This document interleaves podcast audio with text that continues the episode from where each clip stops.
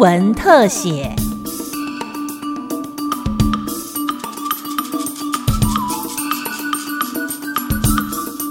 听众朋友您好，欢迎收听今天的新闻特写节目，我是吕明宗。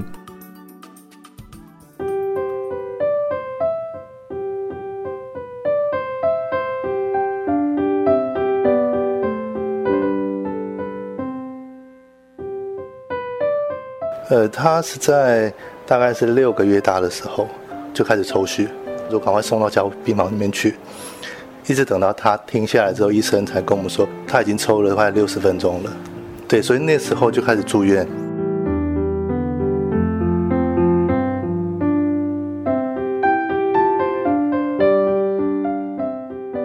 因为这类孩子猝死率在百分之十，他什么时候会离开，我们真的不知道。有没有可能这次发作完，有可能就离开？所以那时候的恐惧是一定是有的。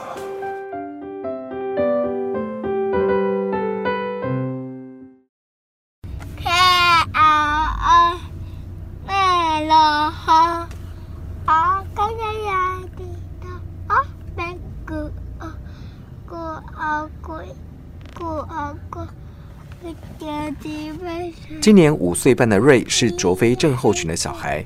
瑞爸说，儿子在六个月大时发病，生平所学的 CPR 第一次急救就用在儿子的身上。当时到医院做脑波、超音波等一连串的检查都没有发现异状。医师一开始以一般癫痫治疗，结果用错药，让情况更糟。直到一岁半才确诊他是罹患了罕见疾病卓菲症。其实医生也很坦白跟我讲，这个是基因变异，是不会好的，没有办法治疗，您只能够控制。他那一个月大概要一个月大概发十到十二次，是大抽筋、大发作那种，所以我几乎在两个两天、三天就会跑一次急诊。他很容易就感冒，那感冒、发烧又是癫痫发作最大的诱因，对，所以只要一一感冒进去就是七天到十天。那时候在医院的时间比在家里的时间多，这是以一般周飞的孩子来讲，大部分的家庭都是这样的，尤其是在三岁以前。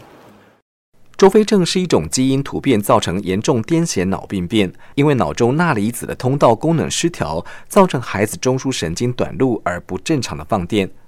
同综合医院教学副院长池锦上说，周飞症属于难治的顽固型癫痫，好发于婴儿两个月到六个月的时期，孩子容易因为环境刺激或者是高温而癫痫发作，一岁之后更会出现发展迟缓，合并认知还有语言上的障碍。一。嗯，二，嗯，三，四。小朋友的大脑细胞自己的突变，通常爸爸妈妈是正常的，局部性的或者全身性的或者冲击性的发作。这个小孩子随着年龄成长，他会有认知不足，说话慢，动作呃。比较迟缓，然后学习或阅读会有些困扰在。周肺症候群发生率大约十万分之一，在台湾并不多，依比例换算大约有两百三十位。孩子发病会严重抽搐，因为类似一般癫痫而常被误诊。今年已经十三岁的欢欢，两个月大时第一次发病，当时也找不到原因，后来不定时大发作，全家人就在医院间疲于奔命。欢妈甚至开始求神喝符水，直到欢欢两岁了才确诊，开始服药，一吃就是十多年，就当做一般癫痫在做治疗。可是我们就从一种药可能吃到三四五，吃了五种药都没有好好控制下来。那时候一个礼拜都发作，平均大概三到四次。卓飞的孩子不能发烧，不能太激动、太累，甚至连车窗外灯光快速移动也可能诱发病症。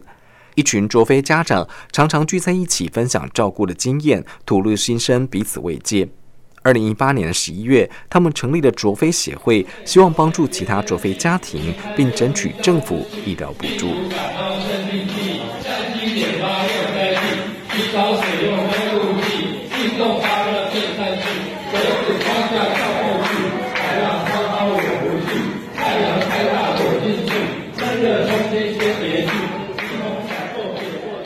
瑞爸说：“卓飞只能靠药物控制，无法治愈。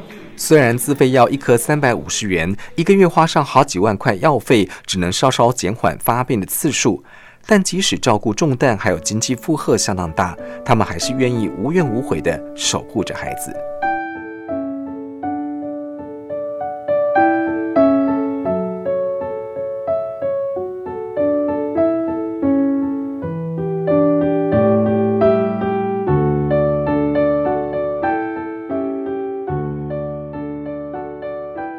二零一八年六月，美国食品药物管理局 FDA 核准了一款英国药厂生产的大麻萃取药上市。这款药用在卓菲氏症还有葛雷氏症这两种顽固型小儿癫痫具有疗效。在生技药厂工作的瑞爸一得知消息，立刻写信给药厂买药，同时拜托医师开立处方笺之后向卫福部申请进口，但这两个申请都被打了回票。那如果这个药物它是可以。降低这个发作的频率，甚至可以有效的去抑制它一些发炎作用啦等等的。那为什么不去试看看呢？就请医生说帮我看一下处方间好不好？他其实挣扎了很久，他说爸你真的要用吗？我说我试看看嘛，我就去申请。同时这两件事情不到两个礼拜就全部都被拒绝了。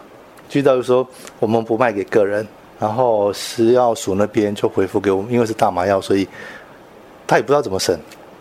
大家就说：“哦，那我再帮你转好了。”他一转之后就没有消息了。新药是大麻植物萃取出来的药剂，虽然主要成分是不会成瘾的大麻二酚 CBD，但因为内含有少量会上瘾的四氢大麻酚 THC 的成分，在我国药品管理上属于二级管制药品，不能够自行进口。瑞爸原本以为没有机会用得上这种药，但去年出现了转机。呼吁卫福部将大麻二酚参照维生素列管。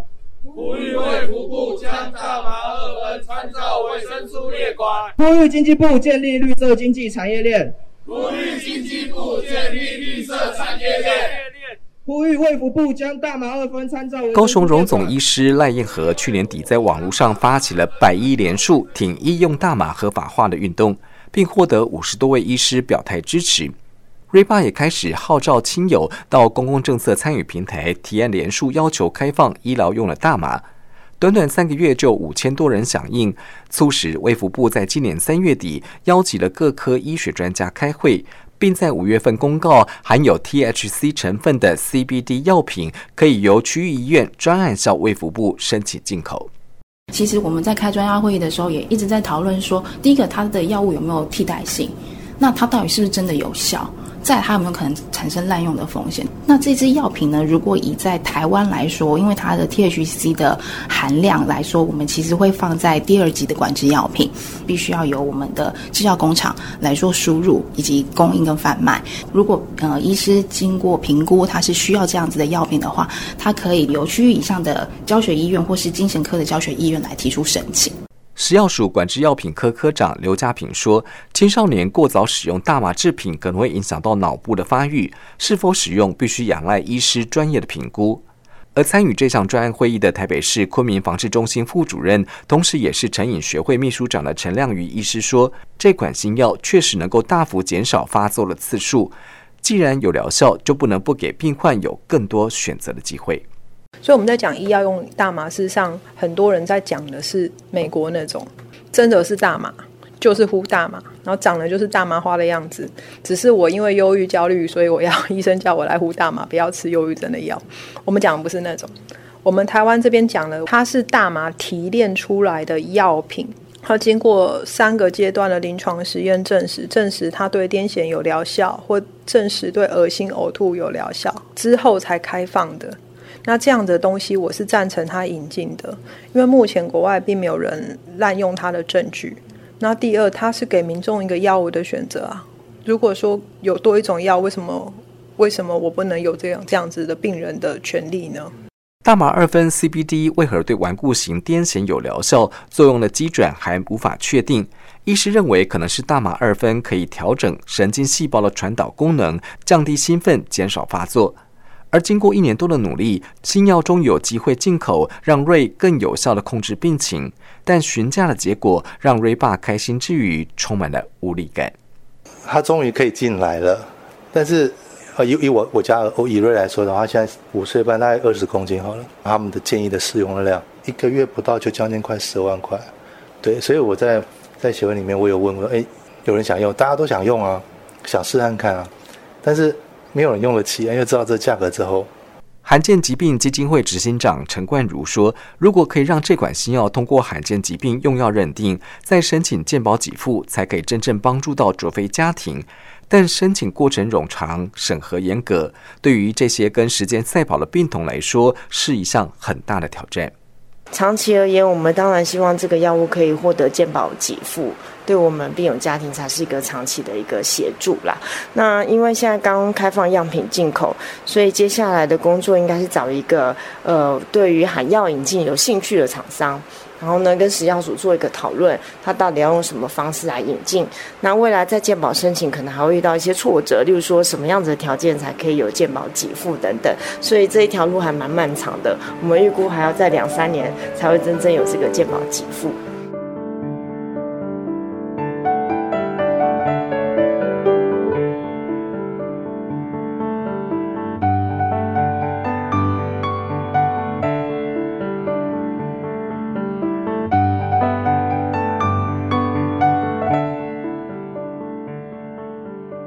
大麻植物成分相当复杂，以致有上百种大麻素。最常被提到的两种大麻素，一个是四氢大麻酚，简称 THC；一个是大麻二酚，简称 CBD。THC 因为具有精神活性，会让人嗨，让人成瘾，大多数的国家才将大麻列为毒品。不过，随着医学研究发现，CBD 对于癫痫、帕金森氏症等疾病具有疗效，也可以舒缓慢性疼痛。市面陆续出现了许多 CBD 相关的药剂。我国在二零一七年将 CBD 列为非管制的处方药，但毕竟大麻的字眼十分敏感，审核相当严格。不仅现在没有药厂拿到进口的药证，民众要买还得提出证明里面的 THC 含量小于十 ppm 才能够过关。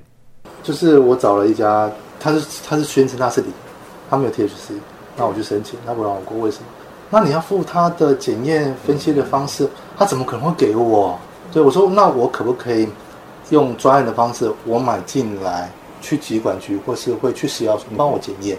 好，不可以啊，因为你就不能进来，怎么？那我怎么办？他明明就是零，那你要我那些资料，我根本提不出来。根据统计，打从二零一七年开放 CBD 申请到现在，食药署收到了九十一件申请，只有五十六件通过审核。许多人在网络上分享失败的经验。食药署药品管理组科长张连成表示，主管机关并不是有意刁难，而是为了确保民众的健康。不符合规格，我们也不能核准啊。有些民众就是他缺了就是缺，他也不知道怎么去取得这个文件，那就表示你对这个产品不是很了解。如果是合格的药厂，它都会有它该必备的文件。譬如说，他给我一个文件说他测到是零，那他如果他这个检验方法就是根本测不到这个产品的，当然也可能是零嘛。那通常都是民众在网路上直接看了网站，然后就网购。那网购的那一端呢，你就不知道那个产品是什么详细的 detail，所以我们索取这个文件相对来说也是保障他买这个产品的品质。管制严格，并没有让需要的人打消念头。不少睡眠障碍、肌痛症或癌症化疗的患者纷纷四处找药，有市场就有人会想办法弄进来。几年前，原本想以直销的方式引进 CBD 产品的欧文，透过正式管道申请不成，开始到国外以化整为零的方式夹带入关，做起了绿色产业。那大麻二酚目前在台湾的法令上规范是属于药用的的成分。呃呃，甚至他在进来的过程当中，因为毕竟还是有大麻两个字哦，所以实际上政府在这个大麻虽然它规范为药用，但是它实际上在进口的部分呢，我还是限制非常非常的多，甚至它是在柔性规劝，尽量我们不要去进这样的一个产品。对，那当然第二个很大的问题是，但是如果我用药用的方式去申请它进来，有没有机会？其实是有的。但是重点是，国外在大麻二酚的认定上是属于食品，所以在国外并没有所谓的药品检验啊这些所谓的证据或证明。所以实际上我们跟国外进的话，我们也拿不到这些东西。所以在台湾的审核上面就没有办法通过。所以这其实是目前最大的一个很大的问题。我们曾经有尝试过想要用药用的方式进口，但是主要就是因为国外并没有这些证明，他提供不了这些证明给我，因为在国外它叫食品。目前，全世界已经有英国、德国等三十多个国家，美国也有三十四州开放大麻医疗用途。亚洲国家当中，泰国率先开放医疗用途，韩国、菲律宾相继跟进。但是各国开放适应症还有管制的措施不尽相同。支持大麻合法化的律师李金奇受访的时候，展示了一堆在国外轻松取得的 CBD 产品。他希望台湾可以找到一个最适合管理方式，放宽适应症还有申请的限制，还给大麻该有的功能还有面貌。台湾开放医疗大麻合法是至少朝向泰国模式，或者是放宽中间。我们如果开放更多的适应症，不只是含病家属，那比如说呃不含四氢大麻酚的呃。药品含大麻二酚的药品，可不可以用更广泛的方式让它取得，让它价钱下来？因为你的适应症多，可以用的基数大，进的数量多，价格才会下来，才能更多人用，而不是只有限制在那些有钱人才可以用得到。那另外关于大麻二酚的部分，就是希望卫福部可以放宽对它的管制，因为大麻二酚在其他国家实在是就是营养补充品啊，嗯，它不是药品，但是我们国家以药品列管之后，就变得非常麻烦。你动不动就输入禁药，不少人自行上网订购相关 CBD 的制品，因为被验出含有 THC 成分被抓。国内是否开放更多适应症，或者是让申请审验更为宽松？卫福部食药署科长刘家平说，他们不断搜集国际实证研究，还有坊间各种医治的说法，只要医学专家确认有帮助，他们不会干预医师的专业判断。就是每个医生要对每个病患来去做他的个案评估，而不是说病患觉得他自己，因为其实整个医疗临床上面有没有效，有时候不只是病人他自己的评分，更重要的是是。他的主治医生他会对他的一个状况去做详细的了解，才去知道说某个药物到底对他是有效或没有效。我们不会去说限制医生对于一个病人已经确实诊断说他真的需要这样的药物的时候，然后主管机关还去做啊说没有，我是干预这整个医疗上面的专业判断。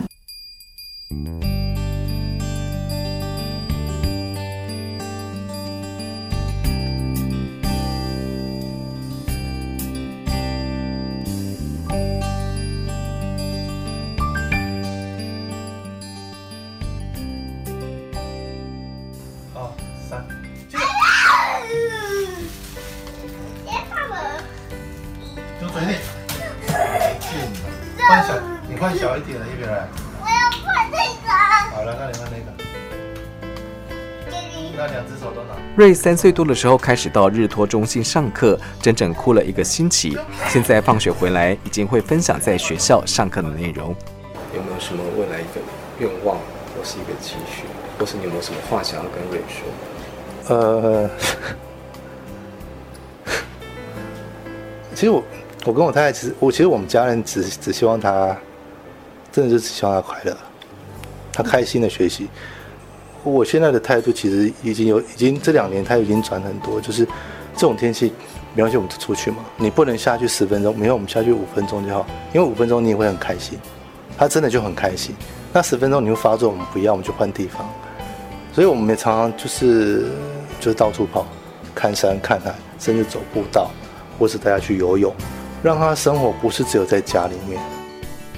瑞爸说，以前怕瑞发病，不太敢带他出门。现在有空就让他好好体验生活，能不能用到新药，现在只能尽人事，一切只希望孩子开心。至于要是发作了，就只能是平常心。